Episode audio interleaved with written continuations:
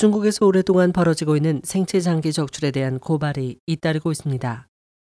최근 현장에서 생체 장기 적출을 목격한 의료인들이 증언을 통해 중국 의료인들에게 양심과 정의의 편에 설 것을 호소했습니다. 첫 번째 목격자는 중국 유명 병원에 근무하는 의사로 살아있는 사형수로부터의 장기 적출 과정을 말했습니다. 그 사형수는 20세 전후의 청년으로 장기가 적출된 후 의사가 가슴에서 세포 조직 샘플을 채취할 때 왼발이 아직 움직이고 있었습니다. 가슴에서 잘라낸 식도 샘플은 아직 체온이 남아 있었습니다. 마지막으로 제복을 입은 경찰관이 양손으로 수술대에 고여 있는 피를 사형수의 얼굴에 뿌렸습니다. 처형 시 피가 튄 것처럼 보이게 하기 위해서라고 목격자는 말했습니다. 두 번째 목격자 역시 의사로 중국 병원 중 최고라고 하는 산자 병원에서의 경험을 말하면서 생체 장기 적출은 중국 의료업계에서는 공공연한 비밀이라고 말했습니다.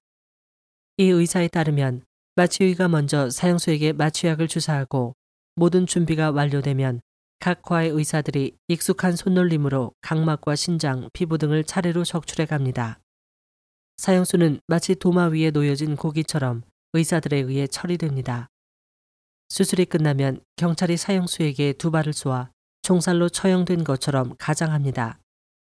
의사의 사명은 본래 생명을 구하고 병자를 돕는 것이지만 중국에서는 오히려 의사가 사람의 생명을 빼앗고 있습니다.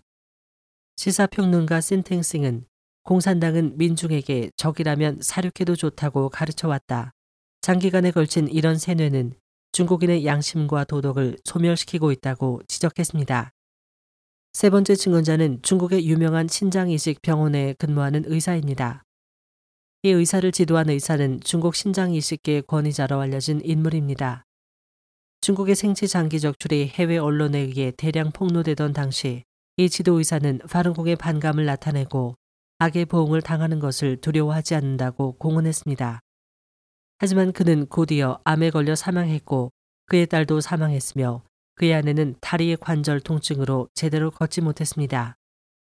병원 내에서는 그가 정말로 악의 보응을 당한 것이라는 소문이 돌았습니다. 이에 대해 상하이 시내 모 병원에서 근무한 적이 있는 외과의자 황보 씨는 중공의 통치로 사람들의 전통 이념은 모두 파괴됐다. 중국인은 원래 머리 세척 위에 신령이 있다고 믿어 선악에는 보답이 있다는 인과응보를 믿었기 때문에 이런 일을 하지 않았다. 그러나 지금 중국에서 공산당은 정권 유지를 위해 사람들에게 돈만 믿게 하고 모든 신앙을 파괴했다고 말하고 공산당은 정권 수립 후 끊임없는 정치 박해로 사람들의 시비 판단 기준을 혼란시켰다고 덧붙였습니다. 그는 또 사람들이 사악한 행위를 계속 용인해 왔기 때문에 생체 장기 적출과 같은 일이 중국에서 수십 년간 당당히 이루어졌다고 지적했습니다.